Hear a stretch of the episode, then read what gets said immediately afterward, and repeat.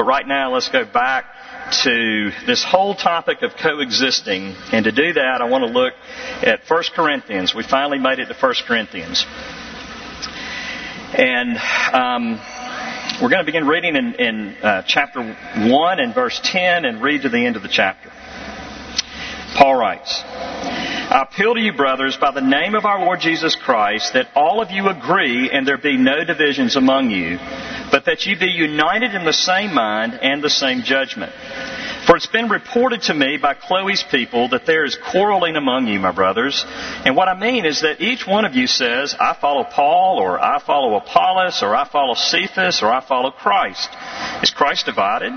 Was Paul crucified for you?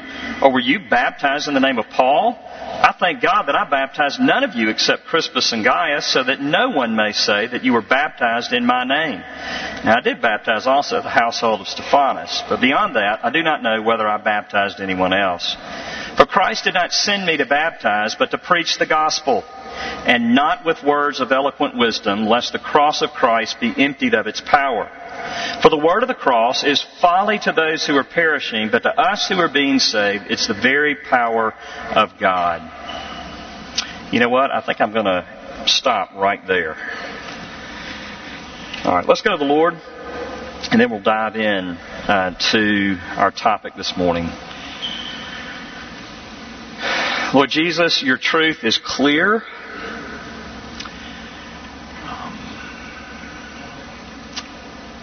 But your truth lands in hearts and upon minds that are very clearly set in a different direction. And Father, you know us this morning and you know the reality of that better than we do. So Jesus, would you come by your Spirit to bring truth to bear in our hearts and souls, to bring repentance and to bring faith Father, I can give arguments from your word of the truthfulness of your gospel, but I can't even believe it myself without your mercy and grace. And so would you come down and would you dwell among us this morning by your Spirit? Because you promised to do so, and we know your character is faithfulness, and it's faithful. So speak to us this morning, O God resolve the skepticism and the doubt, convince us, maybe some of us again, and maybe some of us for the first time, that Jesus is truth and wisdom and power. Oh God, your church needs you. Your world needs you. So would you come? Give us a taste of Jesus. We pray in His name. Amen. The streets of Ferguson, Missouri look like a picture from the Gaza Strip. uh, police dressed in military garb, using military issued weapons. The line was drawn, tear gas. Many pastors, thinkers, just common people took to Twitter and Facebook writing blogs. And in the church, we have seen argument and division. I would say that the atmosphere is tense. I think this morning I could absolutely create a riot in this place if I wanted to. And the world looks at the church. Now, now listen to me. I'm not judging this. I'm just saying what is. Hear me. I'm just saying this is the climate. And the world looks at the church and says, there you go again. There you go again. You're always dividing. Nothing new. Uh, you're always just contentious. You remember the, um, the Barna research that we looked at last week that Barna produced in a book in 2011 called You Lost Me. Um, how why young Christians are leaving the church and rethinking church. You see, the very heart of all of that, the, the reason young people are leaving the church primarily is because the church is not connected with the culture. In fact, we know what the church is against, but the way the church communicates what the church is against is not loving and is very divisive. And so I can get that about anywhere, so I don't need the church. And friends, Paul understands because Corinth was the same way. And I'm talking about the church in Corinth. Uh, Paul writes, and the very first thing that he addresses, and it's very interesting because I think the very first thing that is addressed in our culture are the sexual issues, but that doesn't come until later on, chapters maybe 5, 6, or 7 you know, we might talk about, well, let's talk about the definition of marriage and divorce and, and the rules around that, but Paul waits till later. The very first thing that he begins to talk about is division in the church. Unbelievable. And why do you think that is? Because even then, the culture would look at the church and say, you guys are not what you preach. So why listen to your message? I can get that anywhere. Believe me. Well, how do we respond? Three things really quick. And then we're going to get to the actual sermon. First, we've got to admit that Christianity is not the only belief that divides. You know, how do we respond to this question? You Christians, y'all are fighting. Everybody's fighting. There is not a group on the planet. There's no family. There's no community. There's no team. There's no office. There is not a community on this planet that is not divided at times and is not fighting at some point. Why? Because people fight. And so the question, the first thing that we've got to say is, and kind of push back to the culture is say, listen, is it, do we as Christians fight because our message is flawed or because we are flawed? And I think the gospel reminds us that we must say, hey, we're flawed. You're right. We are. The church needs to say that. Because the very first thing Paul does is say, I appeal to you, brothers, by the name of our Lord Jesus Christ, that all of you agree and that there be no divisions among you, but you be united in the same mind and the same judgment. And so we've got to admit that Christianity is not the only belief that divides. Secondly, truth only divides in a world of falsehood. Last week I used the illustration um, about my four-year-old grandson. If my four-year-old grandson wants to run in the street, um, is it, is it good for me? Is it truthful for me to say don't do that and to stop them? I think we would all agree yes. If there's oncoming traffic, do not let your four-year-old grandson run in the street. Well, that will probably cause division and will probably cause dissonance in our relationship, at least for a moment. Why? Because there is falsehood at work in the planet. and, and this falsehood is what is going to satisfy me most in the mind of my little four year old grandson is running into that street to get that ball at this moment. He doesn't understand the repercussions. You see, truth will always divide, but it will only divide in a world of falsehood. That is why we say, we, we talked about, I think um, Rick prayed it this morning, one day every knee will bow, every tongue will confess what? That Jesus Christ is Lord. That is a truth statement that brings peace when everybody believes it. And so one day, someday, in a far and distant land, we will know peace because we will all finally stop wrestling against the truth and we will say yes to Jesus. And then thirdly, as we saw last week, division doesn't necessarily equate to evil or sin. Um, division can be very good. Now, I would I would agree with many in the world that would say, well, you Christians have not been so good in the way you've brought dissonance and division among us because we feel judged, not loved. And right. Remember last week I said the most loving thing that I can do with my four-year-old grandson is say no. I don't care. It doesn't matter if he's kicking and screaming and hitting me and saying, I want to run in the street. The most loving thing in that moment, would anybody argue against that? The most loving thing I can do in that moment is not let him go. Why? Because he will die. And so, when there's division, when there's dissonance, it's not, you can't just equate it to evil and sin. Uh, you've got to say that, hey, if I love somebody, I'm going to tell them the truth. So, so here we go. So what do we do? As the church? Where does the focus really need to be? If you said, okay, there's going to be division in every place, and division doesn't necessarily equate to evil, and, and all, you know, the three things I just said.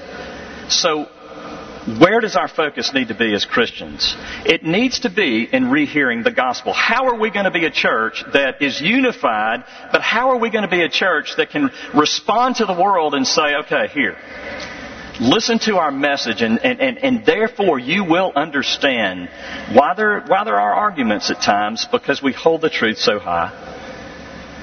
And we admit that we don't do that very well much of the time. What Paul does here is fascinating. He, he begins to tell the church, hear me, the church, the gospel.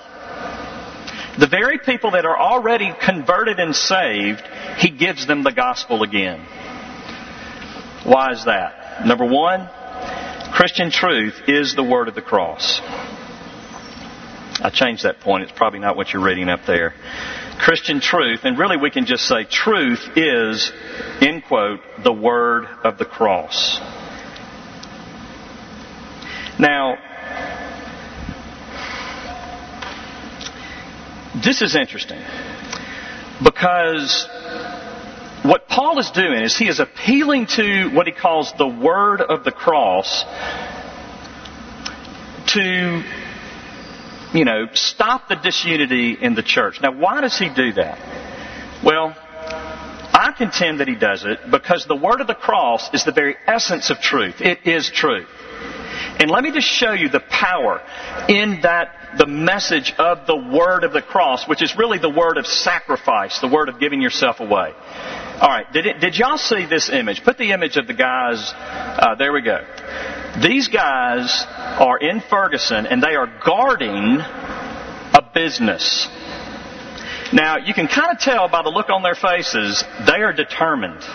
You're not looting this place.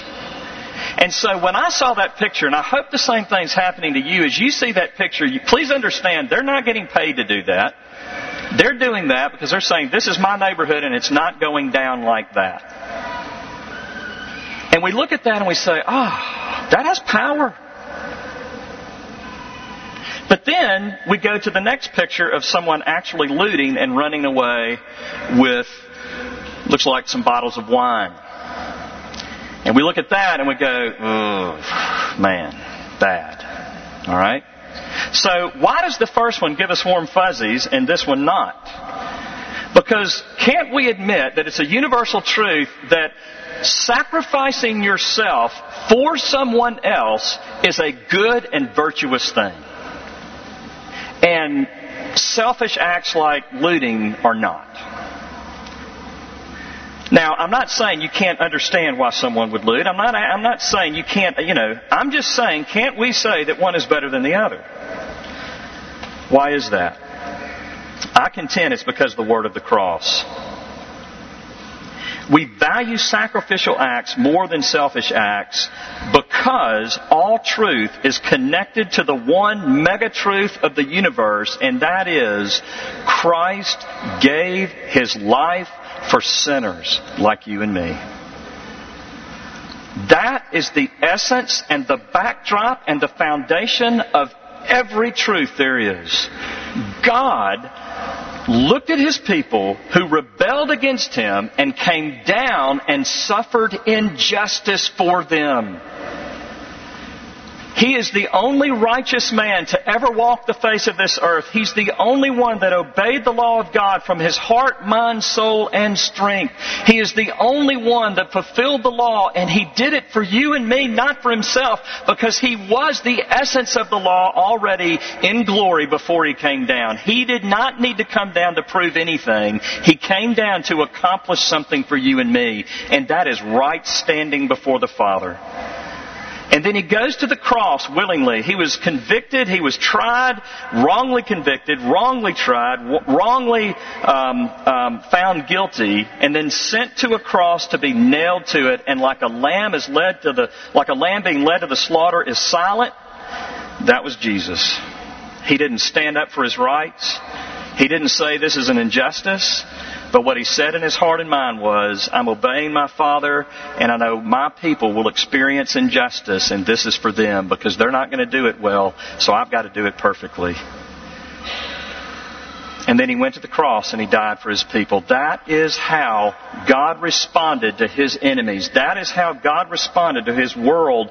And dear friends, that must be how you and I respond because it's the only power that is really virtuous.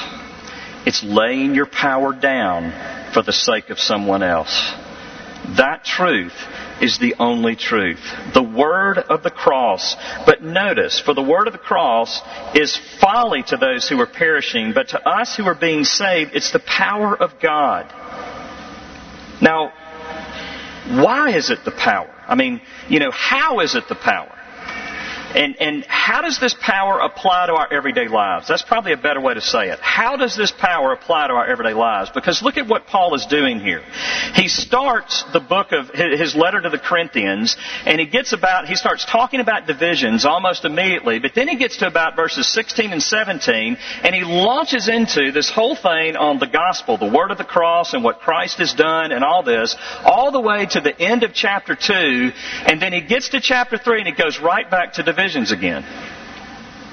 And so what he's saying is, church, you've got to rehear the gospel and you've got to live in light of it.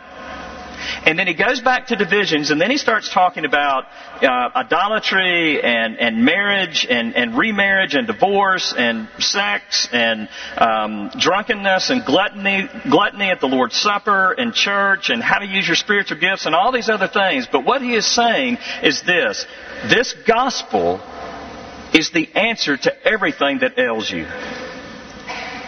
You have to start here because this is the essence of Christian truth. Sin, the essence of, of sin is, I will do what's good and right for me, me for me. The essence of righteousness is I will do what's good for you, my life for yours. Why? Because that was God's answer to the world.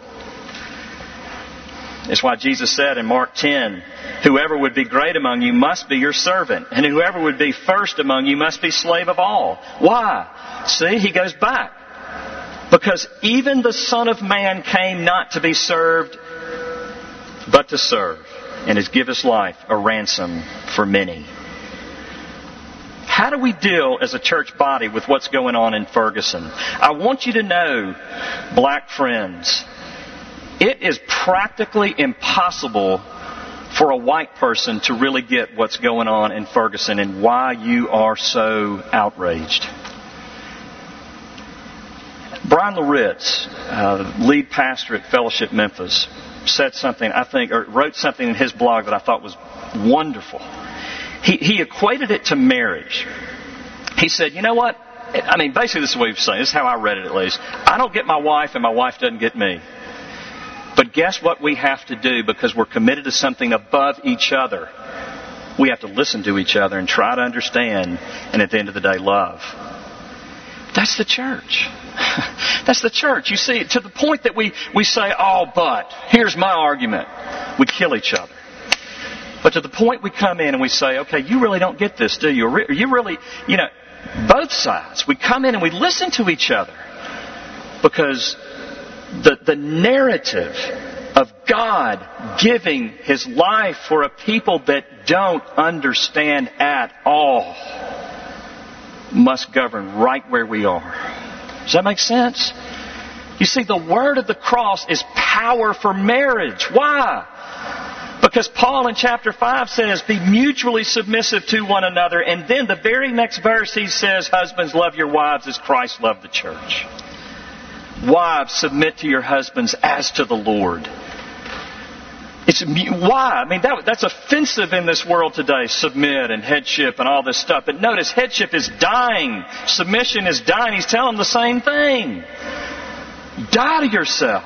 Why? Because God died for you.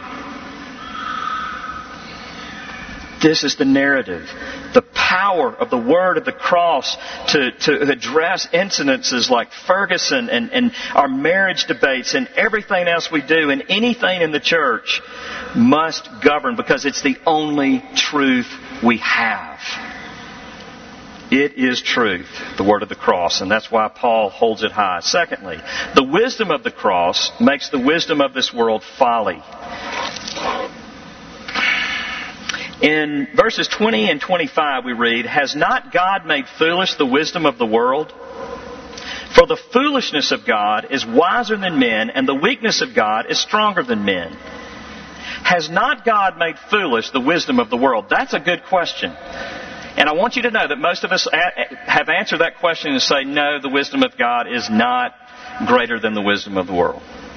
The wisdom of the world is greater than the wisdom of God. And let me just prove my point. How much time do you spend listening to God in His Word? Oh, there's the guilt. There we go. How many hours do you spend there, and how many hours do you spend on Facebook, Twitter, cable TV? right. And it's not because you really believe, as a Christian, you're saying, I know God's truth. Yeah, right. Well, I think we need to begin to live like it, okay? Let me just give an illustration here. How the wisdom, or, or, or how the, how God has made foolish the wisdom of this world by really allowing us to live by the wisdom of this world when we want to. Um, I think first we can look at Jeremiah 8 verses 8 through 12 and see that this is nothing new. That God's people were dealing with, you know, dealing with God just like we are today. Uh, when Jeremiah wrote this, listen to this indictment. How can you say we are wise and the law of the Lord is with us? But behold, the lying pen of the scribes has made it into a lie. The wise men shall be put to shame. They shall be dismayed and taken. Behold, they have rejected the word of the Lord so that wisdom, so, so what wisdom is in them? Do you see what's going on here? Basically, the culture said, we demand this.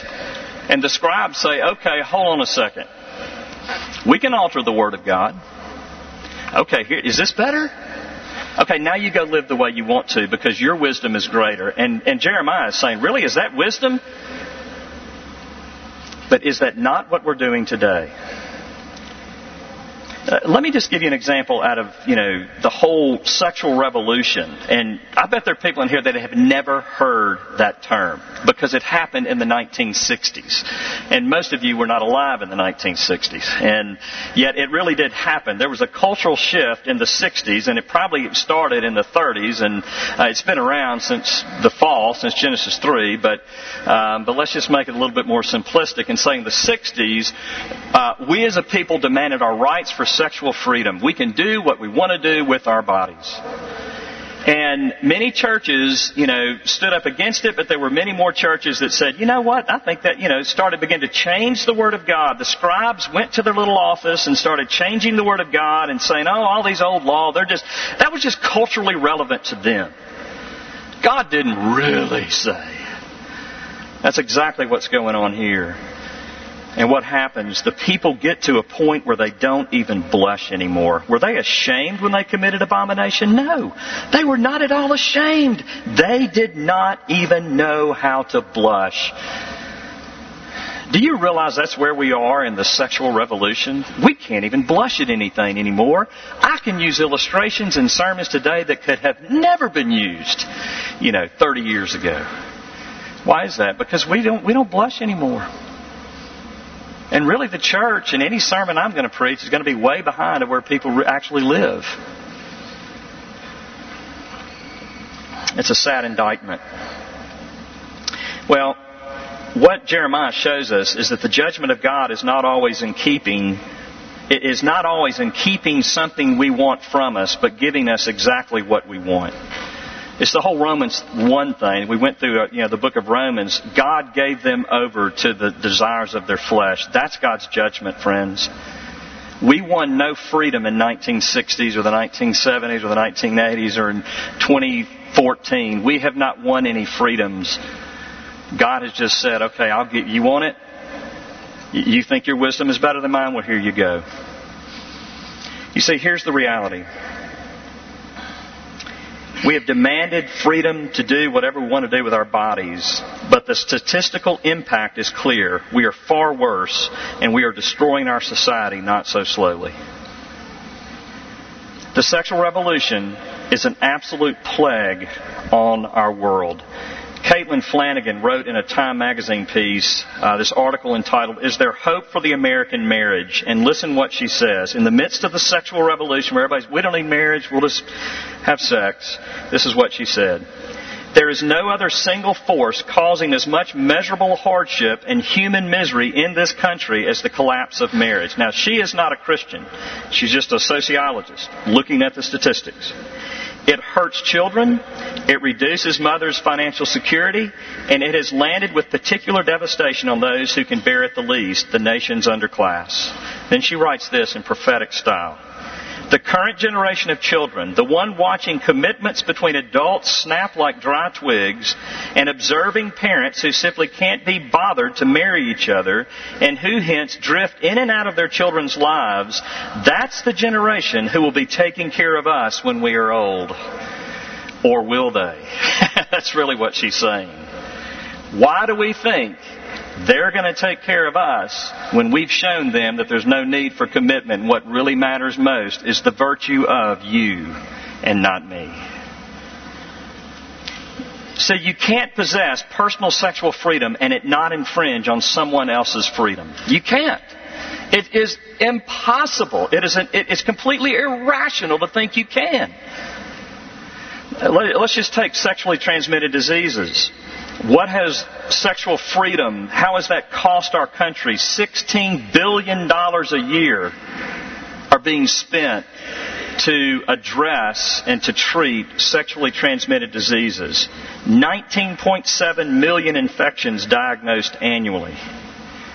What is the cost of single motherhood? And father absence. I looked it up. In 2006, this is the most recent statistic I could find. In 2006, it was costing this country $99 billion.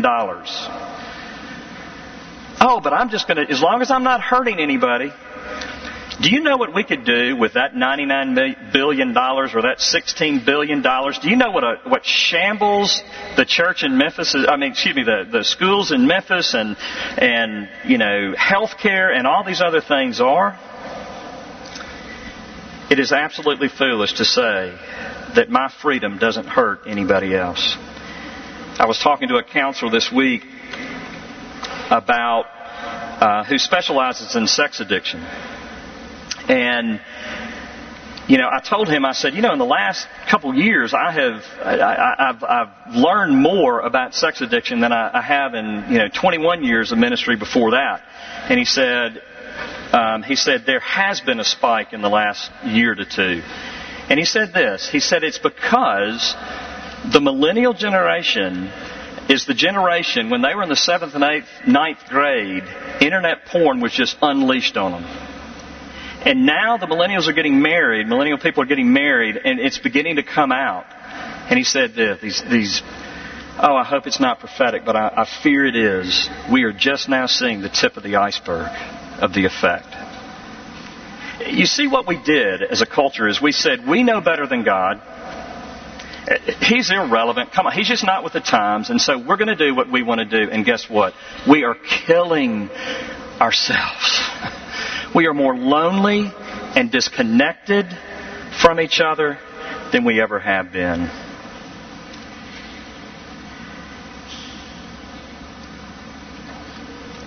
Mary Eberstadt wrote a book entitled Adam and Eve After the Pill. I, I, I missed this book somehow. It's, it's, it's came out four or five years ago, I think, and I don't know how I missed it, but I was just Googling this topic and, and this came up and, it's, and I downloaded the book because it, it's so good. Listen to what her observation. Um, in the post-revolutionary world, um, the sexual revolutionary world, sex is easier had than ever before. But the opposite appears to be true for romance. This is perhaps the central enigma that modern men and women are up against. Romantic want in a time of sexual plenty. Brilliant.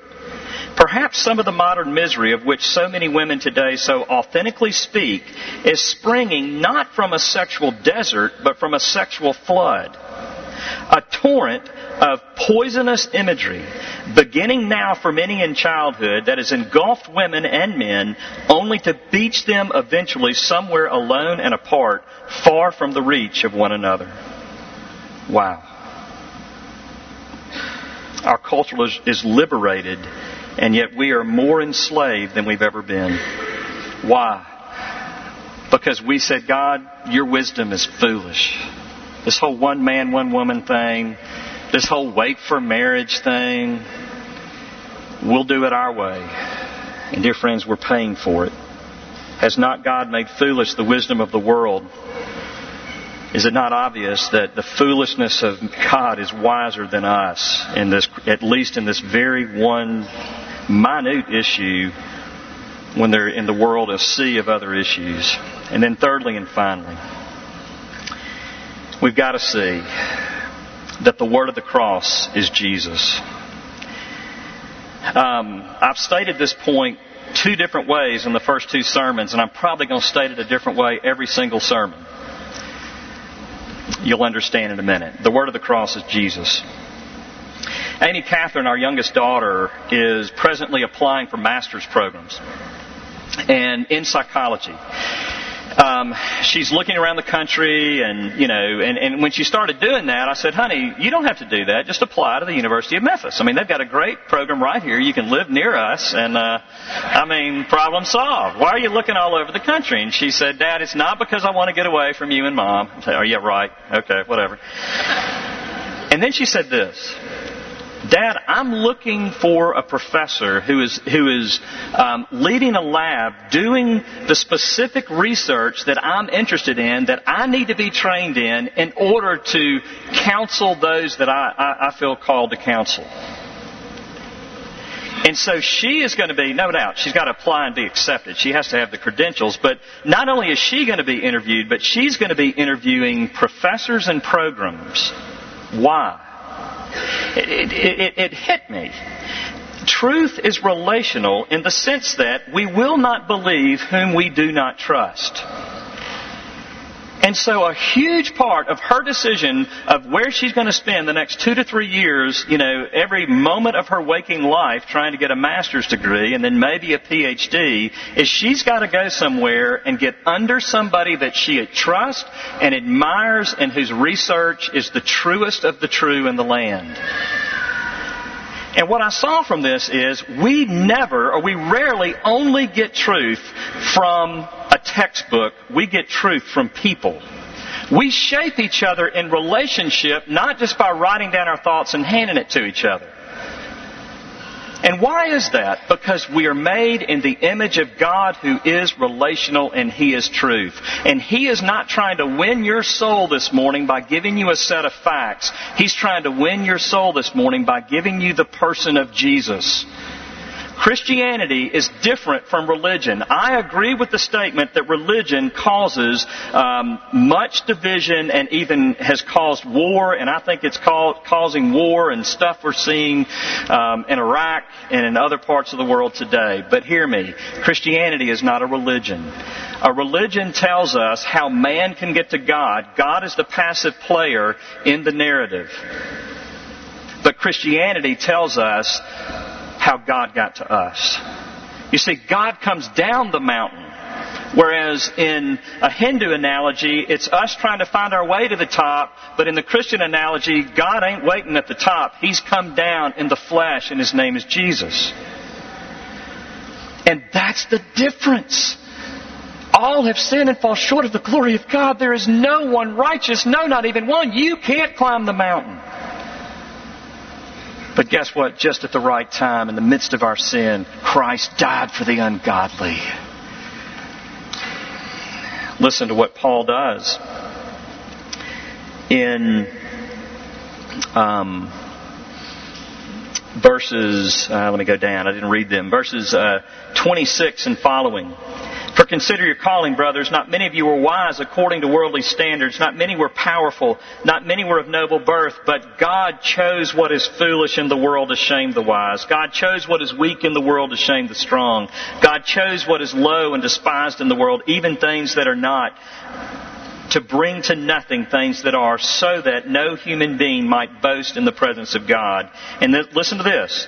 He is the source of your life in Christ Jesus, whom God made our wisdom and our righteousness and sanctification and redemption. You see, it's not a set of facts that is your righteousness and sanctification and redemption and your wisdom. It is a person, and his name is Jesus. This is how truth works. We get in relationship with Christ, and then we receive truth in all things as we walk with Him. It is discipleship 101 with Jesus. Be mentored by Jesus in living relationship. That's why this whole idea of the church is so good. It, it, is, it is not just a talking head in the front that you don't know and I go in the back and, you know, my limo is waiting and I'm gone. But I hope you get to know me. I, I want to get to know you. It's why we have a, a staff of people. It's why we have elders and leaders. It's why we have community groups because we're getting truth through one another as we get in relationship with Jesus. I love what Tim Keller said. He said apologetics, which is just the arguing for the truth of, of the Bible, is the precursor for evangelism. It is not evangelism. We can give you facts all day, but the only purpose of that is to get you to a point where you, where you kind of throw down your arms and say, okay, all right, well maybe you have a point, and then we say, here's Jesus, get to know him. And so, Christian, if you are skeptical this morning, if you feel cut off from God, what you've done is you've looked at the facts against Christianity, you've listened to the arguments of the world, and you've let your heart drift off into faith there. And so come back, get your doubts answered, get your questions answered so that you can come back to Jesus and say yes again. Teach me, Lord Jesus. And if you've never been to that spot, that's where you need to be. Do the apologetics that you feel you need to do. Get the answers that you feel you need to get. Come talk to me. Come talk to Chris. Talk to your community group leaders. Talk to your friends who are thinking people. But that ain't going to solve your issue. Jesus will solve your issues. So, dear friends, may we come to Jesus this morning and be reconvinced as we rehear this word of the cross. Amen. Lord Jesus, thank you that you are Alpha and Omega. You're the beginning and the end. There is no truth besides you, and yet all truth is rooted in you. And so may we understand that giving ourselves away is what you've called us to, and yet we can't unless we take in you, the one who has given himself away for us. Lord God, would you work in our midst this morning? Would you show us that you're the one that understands us? You understand injustice better than anyone. you went to the cross so that when we get to a point when we feel isolated and oppressed and not understood in a marriage, at a workplace, in the country because of the color of our skin, you can be the one we go to. And so, Jesus, may we go to you this morning. We thank you. We pray in your name. Amen.